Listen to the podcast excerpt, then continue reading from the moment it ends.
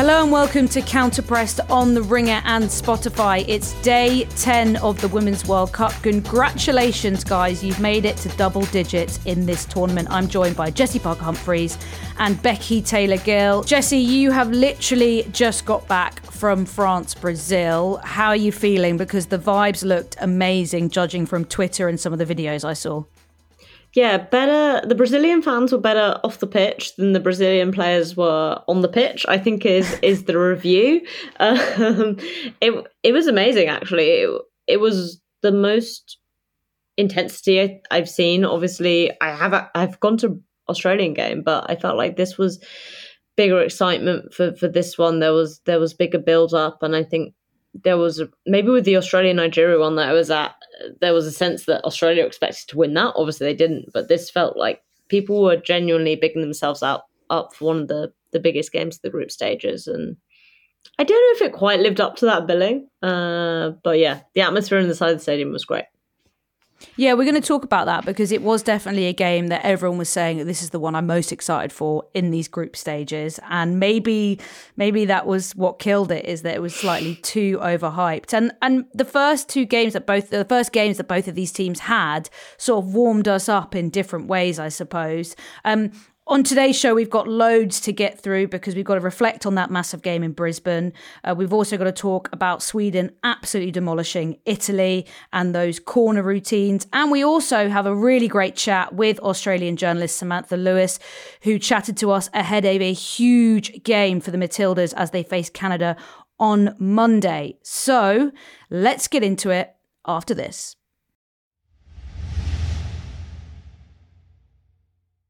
Yeah, that game in Group F that everyone had marked down as what could be one of the best of the tournament in the group stages. Brazil taking on France in Brisbane.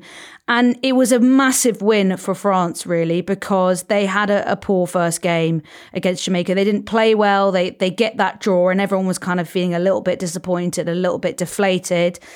Jessy, you were there, so give us a sense of what it was like in the stadium in terms of like how much of a lift that was for France compared to that opening game against Jamaica. Well, I think the strange thing was was that in the stadium you wouldn't have felt like it was a lift for France because everyone there was was supporting Brazil. There was a very very tiny pocket of French fans, um, but obviously it it was a really big win. But I think what was strange about this game was France probably could justifiably say they felt on top for most of it, but without ever actually having a huge amount of control. And then I think what was disappointing from a Brazilian perspective was that maybe we wanted to see them have some control and them have some attacking impetus and really they they offered very little it it felt very reminiscent to me of large portions of that finalissima game at Wembley um in terms of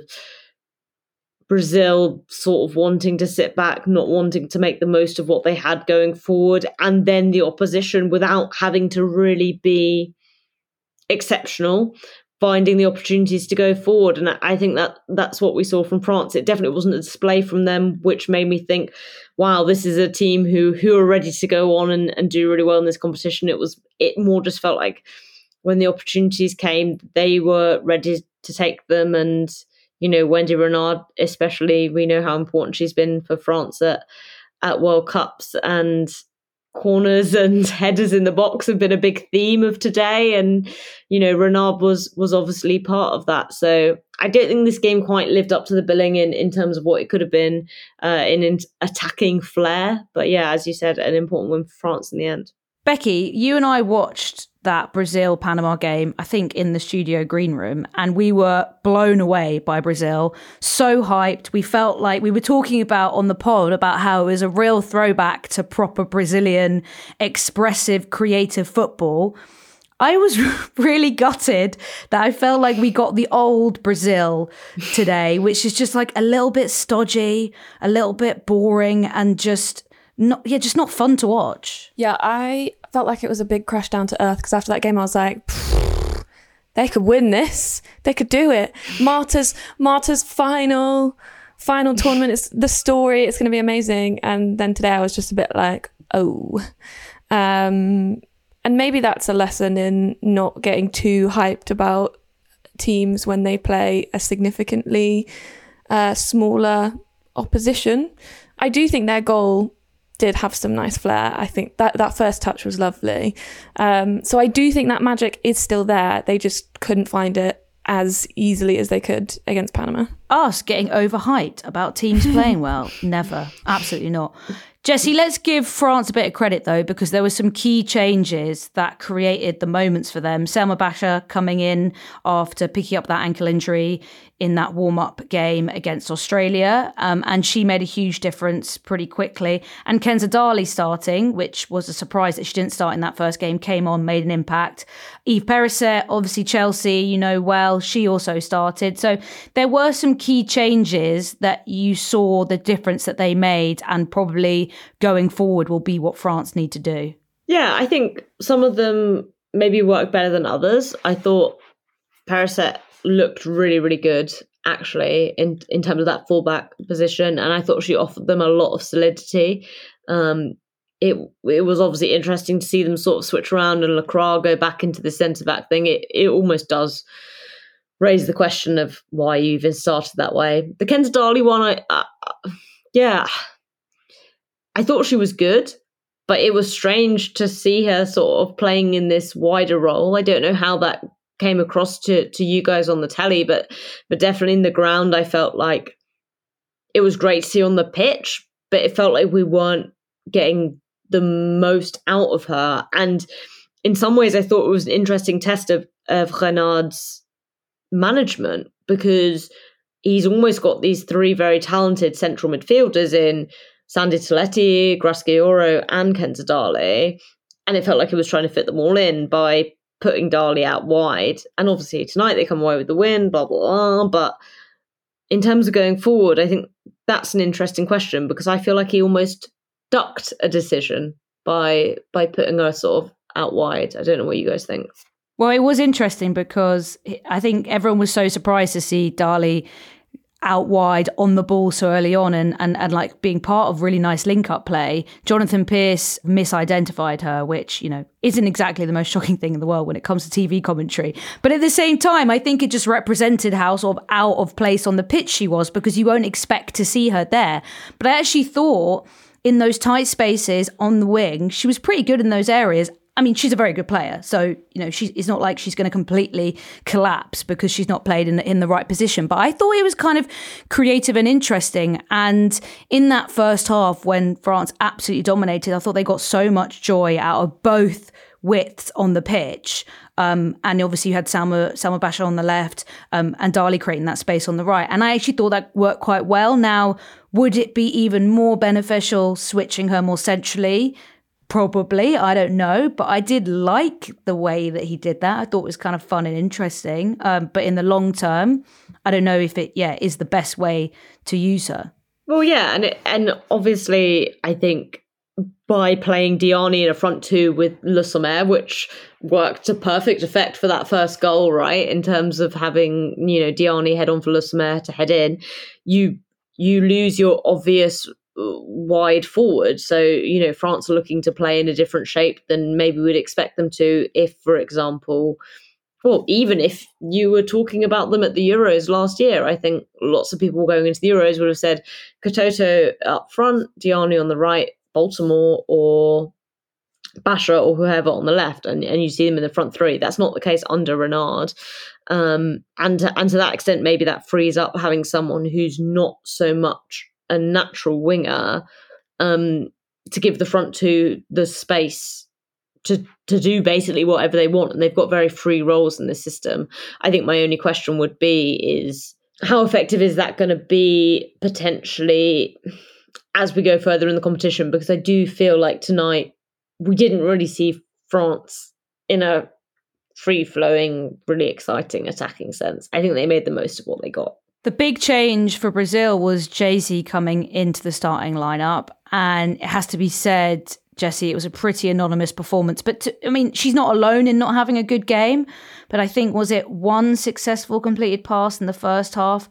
One successful cross in the second. She got substituted. Yeah, it's it's, it's pretty it's pretty bad. Jessy's um, pulling really shocked faces. Well, not shocked. I can't describe the emotion that was on your stats. face. Maybe disgust. what was it like watching her in the stadium? Did you get a sense that like is this is this girl even in this game? You know, I didn't think it would come. Maybe that's why I was pulling that face. I don't think it came across quite as bad as the the stats that are reading out but i felt like all of brazil's attack was was pretty anonymous and the kind of exciting things that that we'd seen in that first game just weren't there at all. And and this was always the question right about them as a team is that we know they've got the ability to play in a really attacking exciting sense and we know they've got a manager in Pia Sundhage who's maybe gonna go safety first and be ready to let them sit back. And it felt like in this game, which was an opportunity to really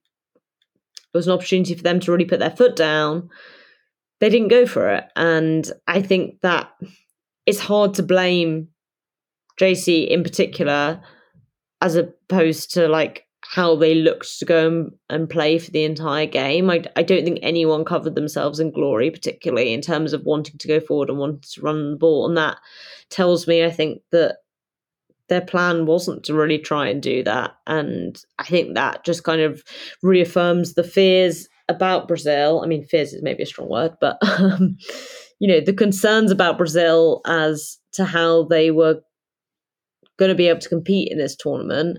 Um, that the first game was was the anomaly rather than the rule for them. It was a, a really crucial win for France more than anything because they needed to really sort of like lift off their World Cup.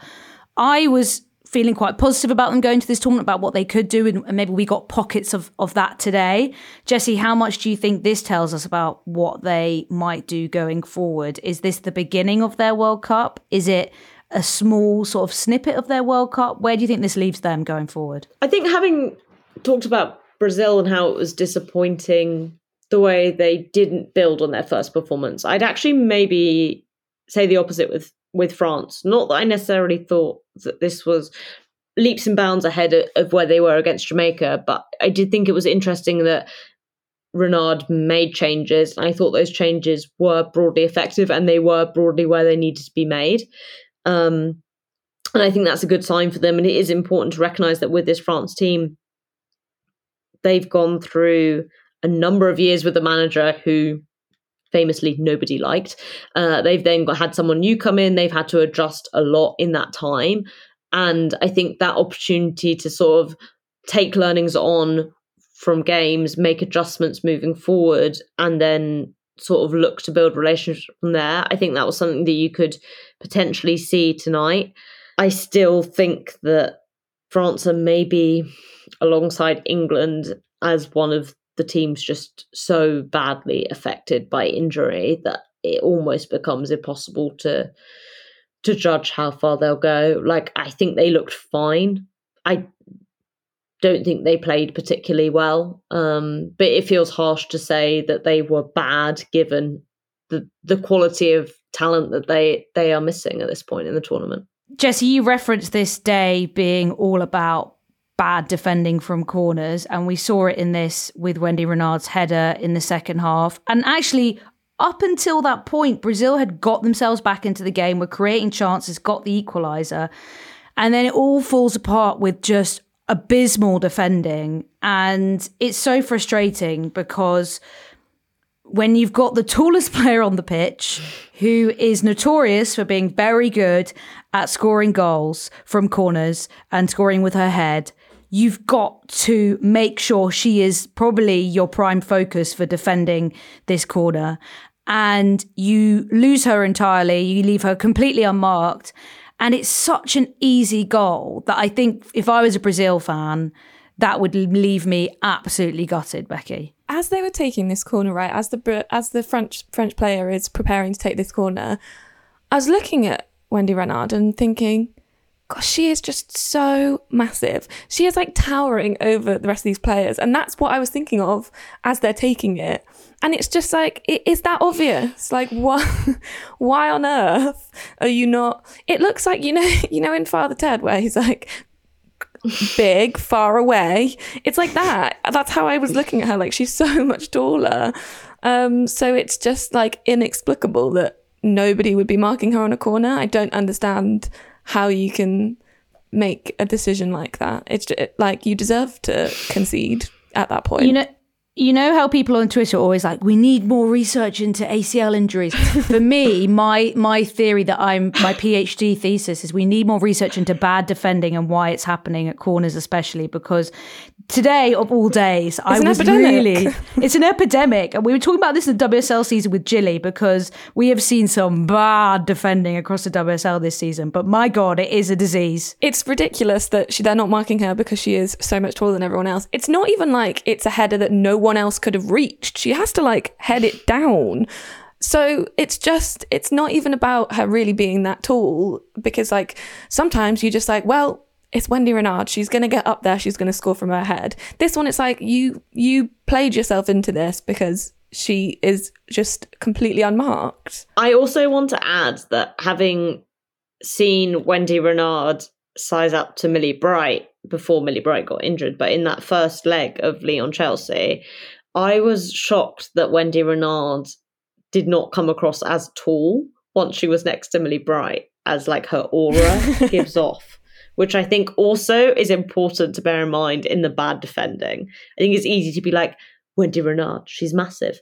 And she is very tall, but maybe not as tall as we think. Stick Rafa on there. That's not going to be that much difference. Rafa's pretty big. I would absolutely love to see Jessy Park Humphreys stood next to Wendy Renard. Oh my God. I need to Do see you- it. Do you think um, a bit like those people, like who the, the classic gag where like you have two people on each other's shoulders in a trench coat? Do you think Jessy and Two I, like combined, Yes. would be would Yes, be because as tall as Wendy famously Renard? Flo is not that much taller than me. Yeah, yeah. And An Wendy Renard underrated is what ten foot six. So, So you're that the would you're make the, Jessy, sense. you are the antithesis of Wendy Renard. Is she has tall energy and you have Tiny short guy energy.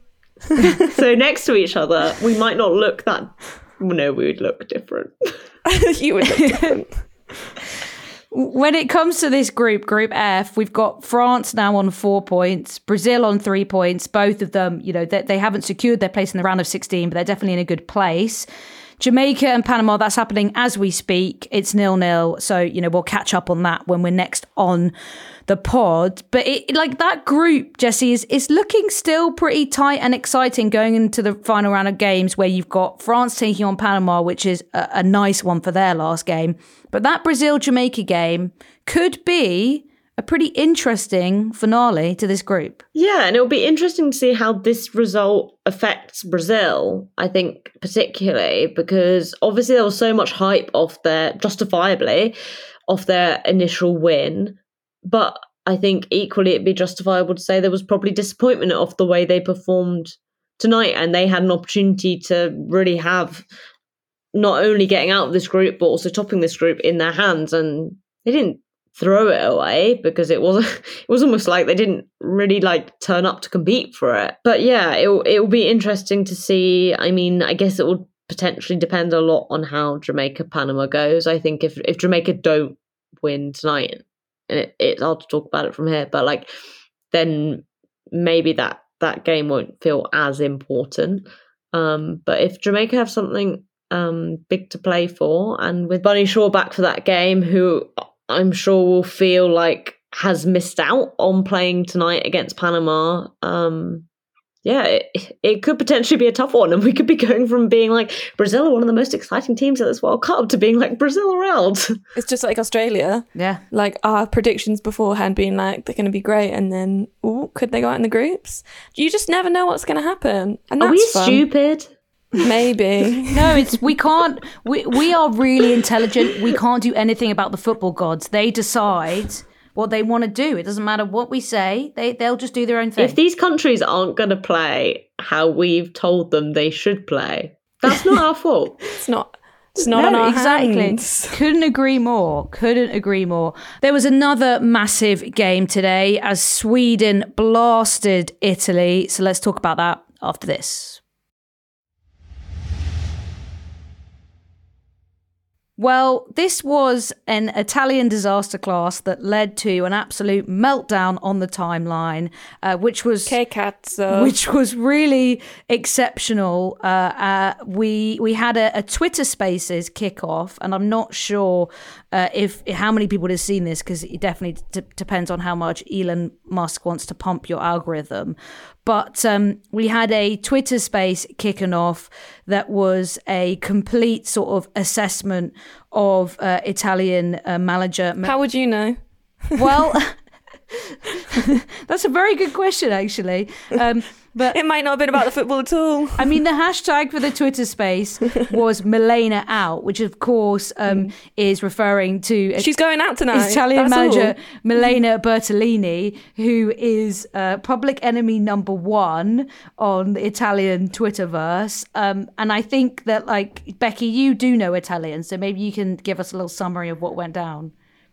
I know such little Italian. it was really, uh, it hurt me because I did Italian lessons for a year and understood like two sentences. Something I did understand, they said, the kid that played yesterday, but I don't know what they were saying about her. So We think that's all I can give we you. We think Dragoni. Do we think probably the kid? Well, maybe could be any of them, they're I'm so sure it said- I'm sure they said. I'm sure they said yesterday evening. Oh, Guys, why did we not get Carlotta as a guest? Like this would have been the obvious I know, solution. You, can you tell us exactly what was happening? I heard um, "Mamma Mia" a few times. Wow, Um, like Italian people actually which- say that. yeah, Wow, Huge. Shock. it's like French people actually do say "oh la la" as well. Huge. More, more, more news as we have it. um, yes. so this disaster class and Twitter, Italian Twitter meltdown, obviously happened after Sweden beat Italy five 0 and three of those goals came from corners. Two of them from Amanda Ilestedt, and yeah, it was it was defending his dead. R.I.P. TM because you they just kept doing the same thing again and again and i think that was it two or three goals in the space of like 11 minutes as well um, a complete collapse from italy.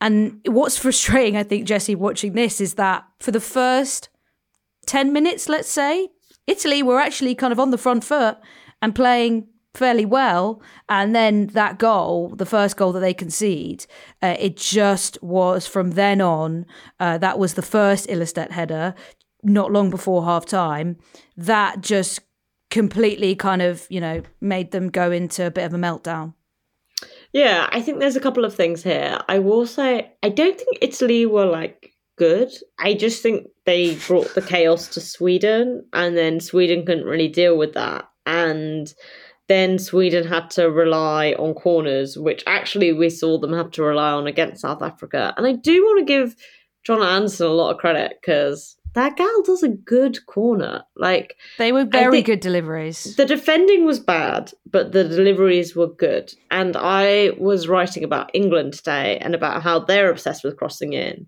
And they are bad at it. And they should all go and watch Jonna Andersson because she's doing it very, very well.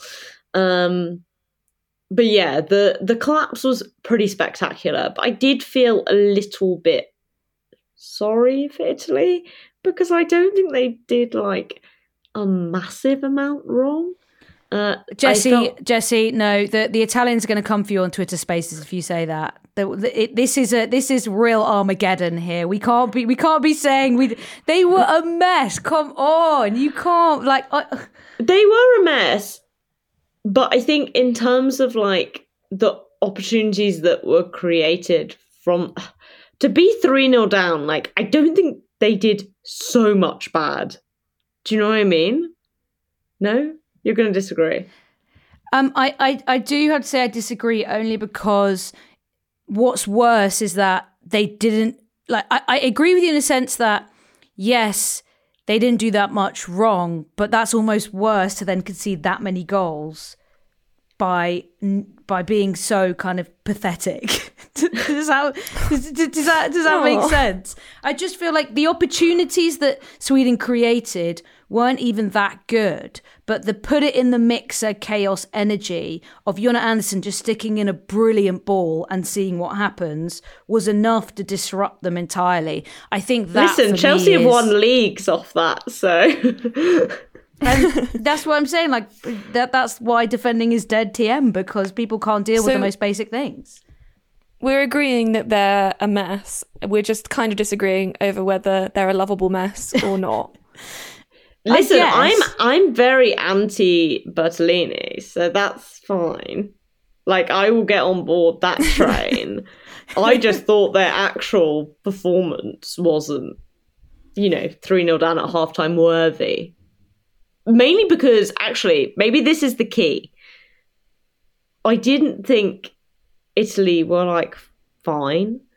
I thought Sweden were pretty bad, actually. I feel like I don't Sweden, think- I don't think Sweden- didn't deserve to be thrown up. Maybe that's Uh, where that's my what- energy is coming from. That's exactly what I ag- agree with because I don't think Sweden were that good at all. I think we, we spoke after that first South Africa game with uh, Amanda Zaza about how Sweden went back to the foundation and back to the playbook, which always works for them, which is set pieces, and obviously that was killer for Italy today.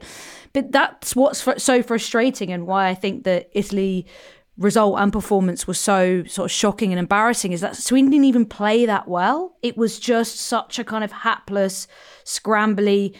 When when you see a football match where you you feel like these players just don't know how how, how at all to solve the problem and are probably not getting a lot of help from their manager either, you know, where it's just kind of everyone looks a bit lost.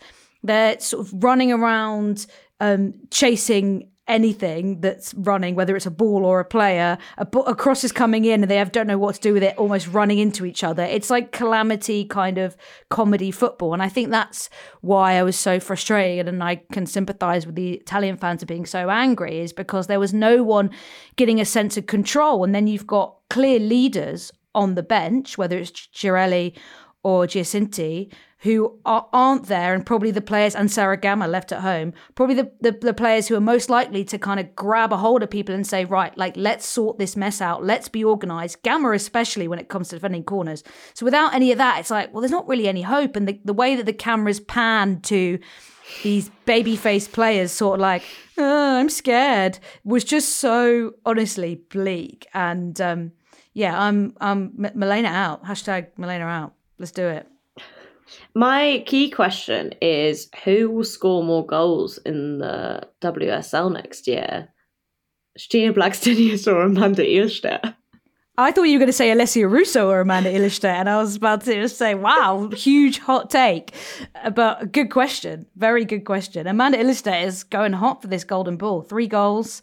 She's ready. And if, if Sweden keep just pinging in crosses and corners, then why the hell not?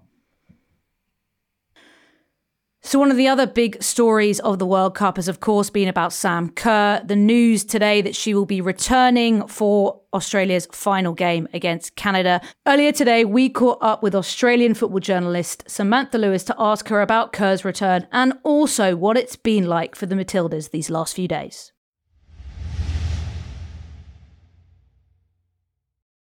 Samantha Lewis, thank you so much for joining us. We're really excited to chat to you because we've been wanting to chat to you really way before the World Cup, and you're a very, very, busy woman as the you know go-to Australian women's football journalist. So thank you so much. I mean, firstly, I want to ask you about Sam Kerr because that is the big story of the day. She has said in a press conference that she is ready to go for the Canada game, but I feel like it still comes with a little bit of a question mark right now. Yeah, absolutely. Uh, the news today that Sam Kerr uh, is going to be available, quote unquote, for the Canada game came as incredible existential news for most Matildas fans, I think. Um, but the immediate sort of question after that is to what extent is she going to be available? Does that mean that she's fit enough to start? Does that mean she's fit enough to come off the bench? How is she going to be used? Um, and if she is not available to start, what is that going to look like for the rest of the team? Um, so, but uh, but you know, she's the Matildas. I think have really struggled without her on the field, not just because of her quality, but just because of her leadership and what she does to opposition players as well. Like she's one of those strikers who just has this incredible gravity around her that automatically sort of shifts the mindset of any defenders who are tasked with trying to stop her. And I think the great threat of the Matildas is actually what happens when Sam Kerr uh, create space for her teammates. And Caitlin Foord is probably the best example. Foord has become one of the most dangerous attacking weapons the Matildas have had, thanks to her relationship with Sam Kerr on the field. So without Kerr there over the past two games, you've really, really noticed how much the Matildas have changed as a result of not having that focal point there. So her coming back um, to even if she's on one leg, I think Matilda's fans are going to be thrilled because um, because she just has this gravitas, she has this energy, she has the leadership. Um, and she has the the sort of the vibe as well. She has the confidence. She has the thing that I think the Matildas have been lacking a little bit in this World Cup ever since she went down suddenly uh, the day before the game, uh, the opening game against the Republic of Ireland. So, yeah, the news that she's going to be returning for Canada, which is now a must win game, is uh, just miraculous. And she was really coy, understandably, in the press conference about how she might be used in that game. But did you, from being in the room, from chatting to for, to Tony Gustavsson and others, did you get any sense of whether that you know we'll see her from the start of the game or whether it is going to be a substitute appearance? Well, Sam Kerr said during the press conference that she's not going to give any more information because she doesn't want to give Canada any more information specifically. And uh, thinking back to when uh, she was made unavailable for the Republic of Ireland game, the opener, the justification for why that was kept so secret is because they didn't want the Republic of Ireland to know that Australia's best attacking weapon was not going to be available. And Tony Gustavsson said uh, after the game, even that you know the Republic of Ireland's game plan was built around Sam Kerr. So you can imagine that Canada, having played us more recently uh, with Sam Kerr available, has probably done something very similar. So um, I do think it's a bit of 4D chess, a little bit of mind games from Gustavsson and from Kerr as well to not give too much away. Um, and then hopefully uh, are able to sort of spring a bit of a surprise because uh, like that's kind of what we need at the moment. Like the canada game was always going to be the hardest game of this group for us and now coming into it in the position that we're in, um, needing to win it, and having seen the way that Canada performed, particularly in the second half against the Republic of Ireland, where they really needed a result, uh, we're sort of reminded that, oh crap, these actually are the Olympic gold medalists. We kind of forgot about that for a little while. Um, it's going to be like the, the added pressure of that, I think, is, is really, really significant. So something special really needs to happen in this game if the Matildas are able to get all three points and, and go through to round 16. Yeah, well, on that Nigeria game, it was an amazing match for the neutrals, but not ideal if you're a Matildas fan and obviously being the the co-host of this World Cup. So tell us, and I mean I could expect the answer here, but tell us how that result went down in Australia. Yeah, look, it was a really weird game. Um, the fallout from it, I think, has been really pointed because, on the one hand, the Matildas seemed to play well in some areas, but then they played really badly in others. And I think a, a lot of folks who have been following this team for a while sort of saw um, flashes of the Matildas of old, namely a Matildas team that panics under pressure, a Matildas team that's prone to absolute clangers, like the uh, the third goal that Nigeria scored because of that mix up between Alana Kennedy and Mackenzie Arnold, and a Matildas team that sort of resorts to long bombs forward when they don't know what else to do. Um, that was a, it's a sort of a, a, style of football that we had all hoped the Matildas had grown out of under Tony Gustavsson. Um, but it sort of came flooding back in when when the team was up against the wall when Nigeria were ahead, um, and I think there was a lot of panic in that, and there was a lot of um, almost like PTSD from a lot of fans because we we thought that we had been over this, we thought that we'd gotten better, we thought that we had developed uh, an ability to manage games much easier than the way that we managed this one, um, particularly the end of the first half after we scored and then immediately let them back in. So the fallout from it um, for for those who follow football has been really um, really negative. It's lots of people have been incredibly critical, particularly of Tony Gustavsson and his uh, his use of substitutions and his use of um, particular players in particular positions. So yeah, so at the moment, the the community is kind of divided between those who feel very almost vindicated in their long-standing doubt of Tony Gustavsson and those who are just clinging to hope that the the team are able to sort of ease back into almost their underdog mentality, which is something that they haven't had for a while. But it's a it's a position that they really thrive in, and we saw that during the Tokyo Olympics. So I think coming into this Canada game, the team are going to be um, angry.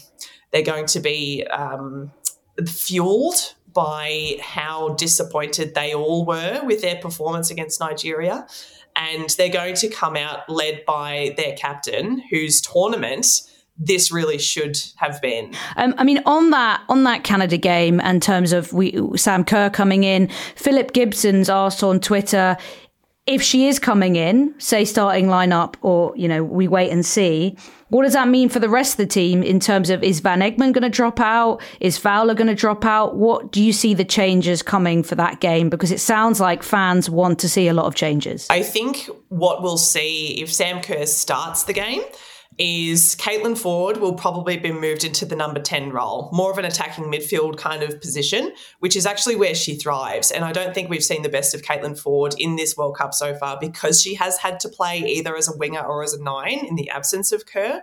But one of the things that Gustavsson has really emphasized is with this team and the players that he's been using, he's been really trying to capitalize on the chemistry that they already have. And Kerr and Foord have the best chemistry of any two players in the team. So having them back on the field together, I think, is really, really important. So if Kerr is able to start at centre forward, I think Foord will be sitting right behind her.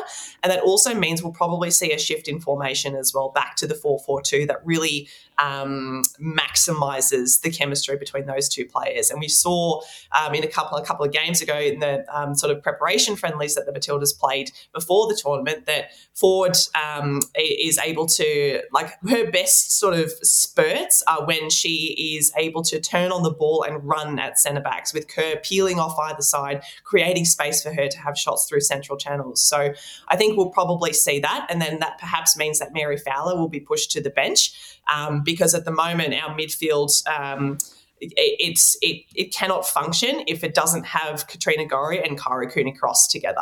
I think those two players at the base of midfield are absolutely sensational. Um, they are on a string with each other all the time, and they they complement one another in really beautiful ways. So I think, yeah, it'll be Fowler for me who drops to the bench and then comes on as an impact substitute. We've seen her ability to do that time and time again. Um, and honestly, that's kind of what we need. We need we need more um, more firepower off the bench because, as we saw against Nigeria, Gustavsson didn't quite trust what he had left on the bench after all those injuries took out a bunch of players. So yeah, I, that that's the change that I would make. And Sam Kerr's obviously had a huge impact on this team, her absence. But do you think there's an element of the pressure as well, just shifting now that the reality of a World Cup in their country has sort of set in? Because it felt like there was a much more freedom to the way that they were playing and, and joy and fun in the lead up to this World Cup. And obviously missing Sam Kerr will change how you play considerably. But it just also feels like now everything's just become really tense when it, and maybe that's just the, uh, the the pressure really hitting home for them of how important this World Cup is. Yeah, Absolutely, spot on. Um, I, I think it's all well and good to say that you're blocking out the noise and that you're just taking it game by game and all those cliches that we hear footballers talk about. But this team has been waiting for this moment for three years. They've been preparing for this for three years. Every single thing that they've done has been leading up to this. And you know, you you really felt it, I think, in that opening game against the Republic of Ireland. That was in front of 75,000 people and millions more watching at home.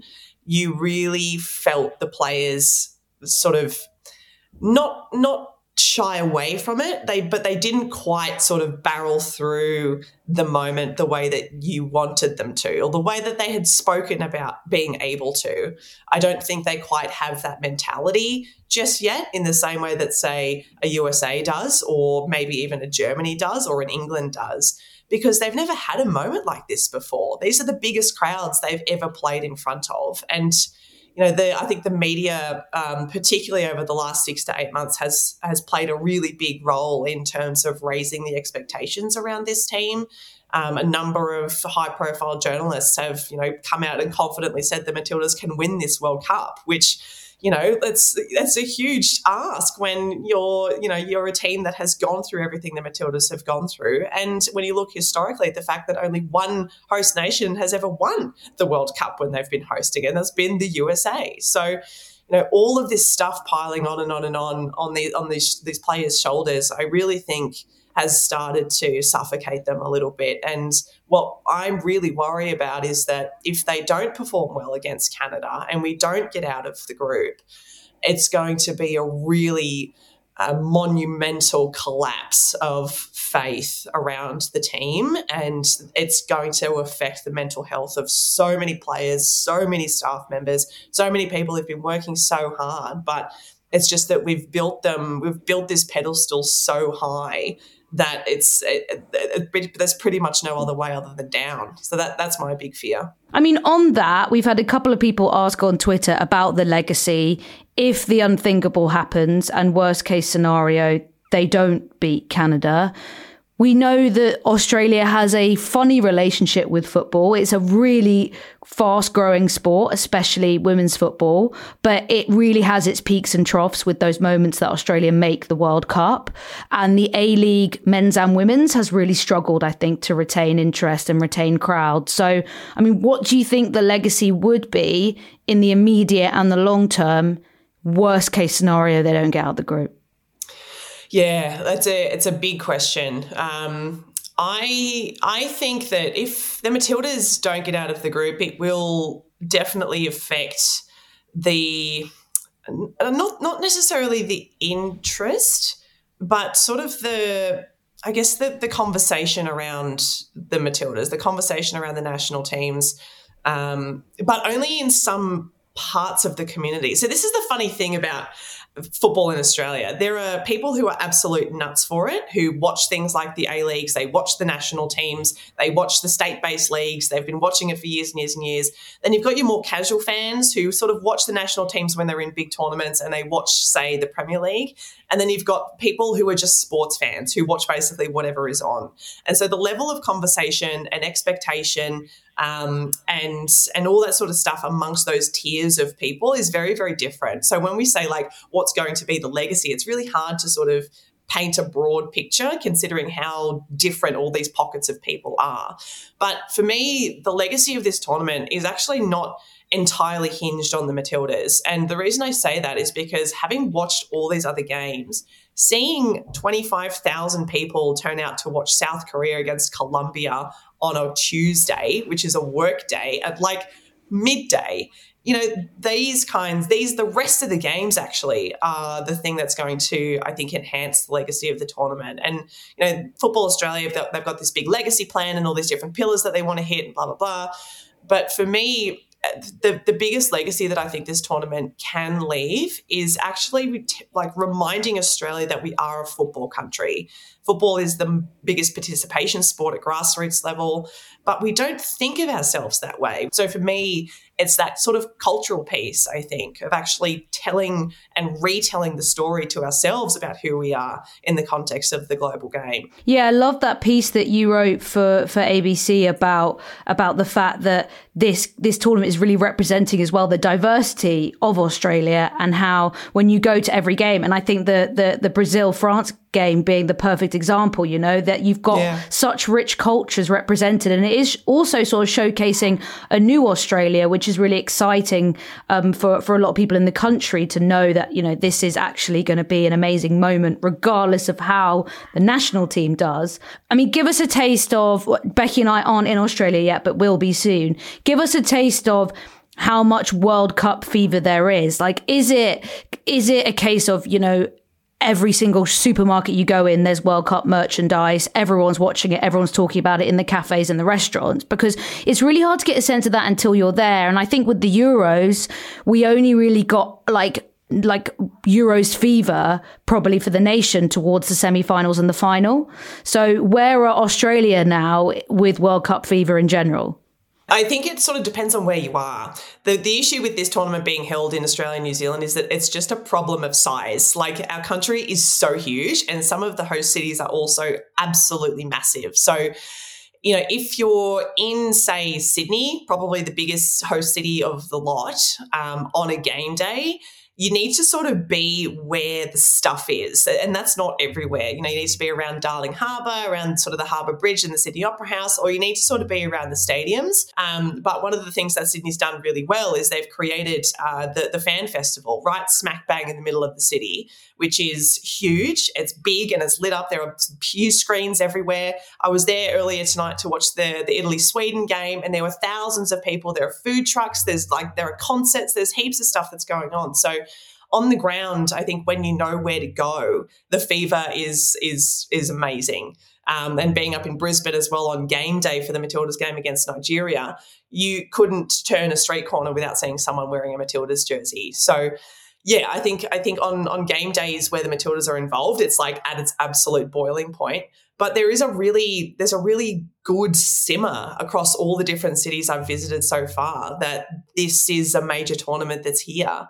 But I think the big challenge for Australia is that you know we we love a we love a big event. We love an olympics. You know we love a world cup but it's really about maintaining the interest when the circus rolls out of town. I think that's the going to be the big question for australian football going forward is how do we actually capture particularly all of these new fans who are coming to women's football for the first time just because they're like oh it's a major event. Let's go and find tickets. You know let's go and see what's going on. And and find a way to really channel all of that energy all of that interest into ongoing returning fans, particularly of the domestic leagues. Yeah, well, I can't wait to get out there. Sam, thanks so much for joining us and good luck on Monday. I hope we might speak to you again after the Matildas get it done because I certainly feel like it would be such a shame if they drop out of this tournament early. It would. And wouldn't it be such a story if they were able to do it? If they were able to come back from the circumstances they're in now and to actually win and get through to the the, uh, the knockouts? Yeah, it would be miraculous. So fingers crossed. Great to hear from Sam there about Australia. I am feeling quite sad about Monday. I don't know about you guys, sad and stressed because I think it will be pretty miserable if they get knocked out. And also, Sam Kerr obviously wasn't involved in those first two games. So for them to potentially not get through and then Sam Kerr not to have her moment in this World Cup, having missed two games, I just, yeah, I feel absolutely gutted at the prospect. I don't know about you guys.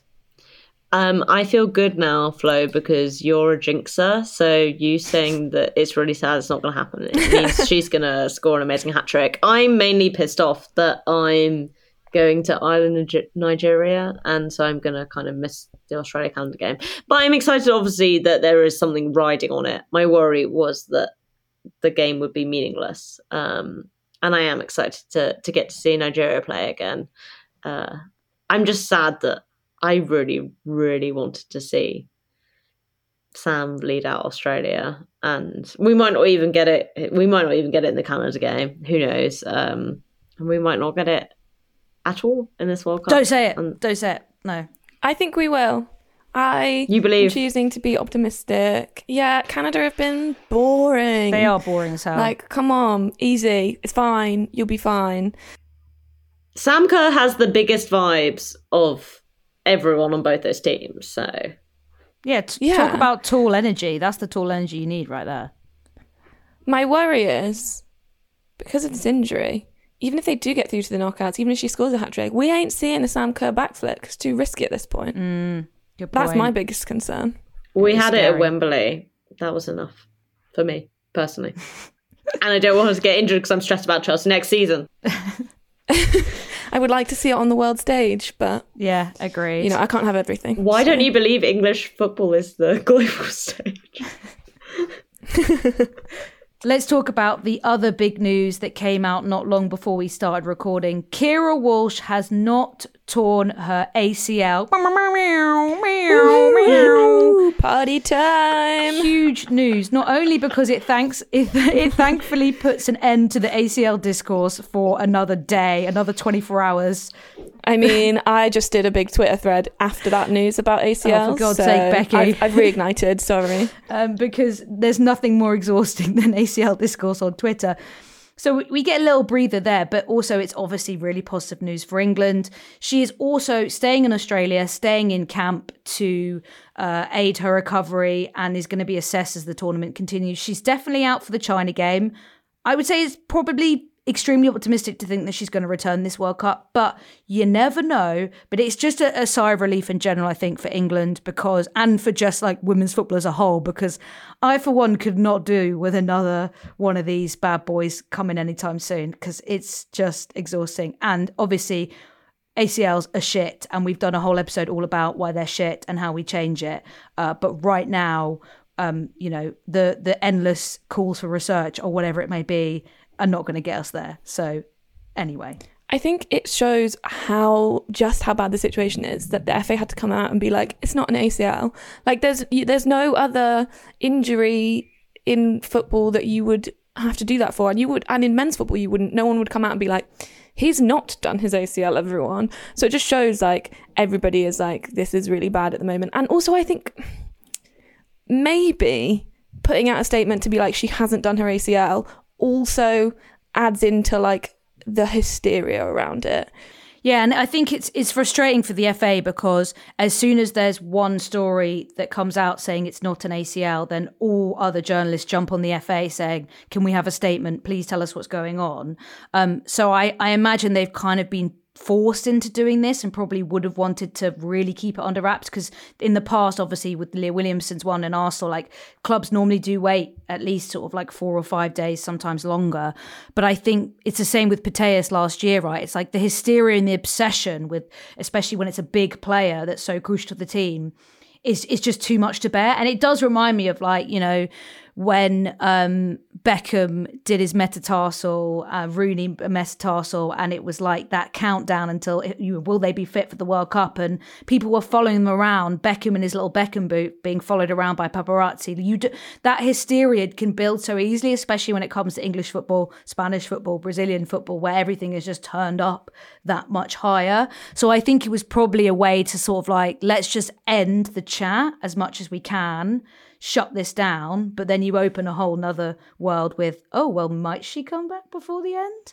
Uh, but I'm just, yeah, I'm just relieved. And um, we've got to talk about uh, another story as well from today. Canada have a interim pay deal with a Canada Soccer.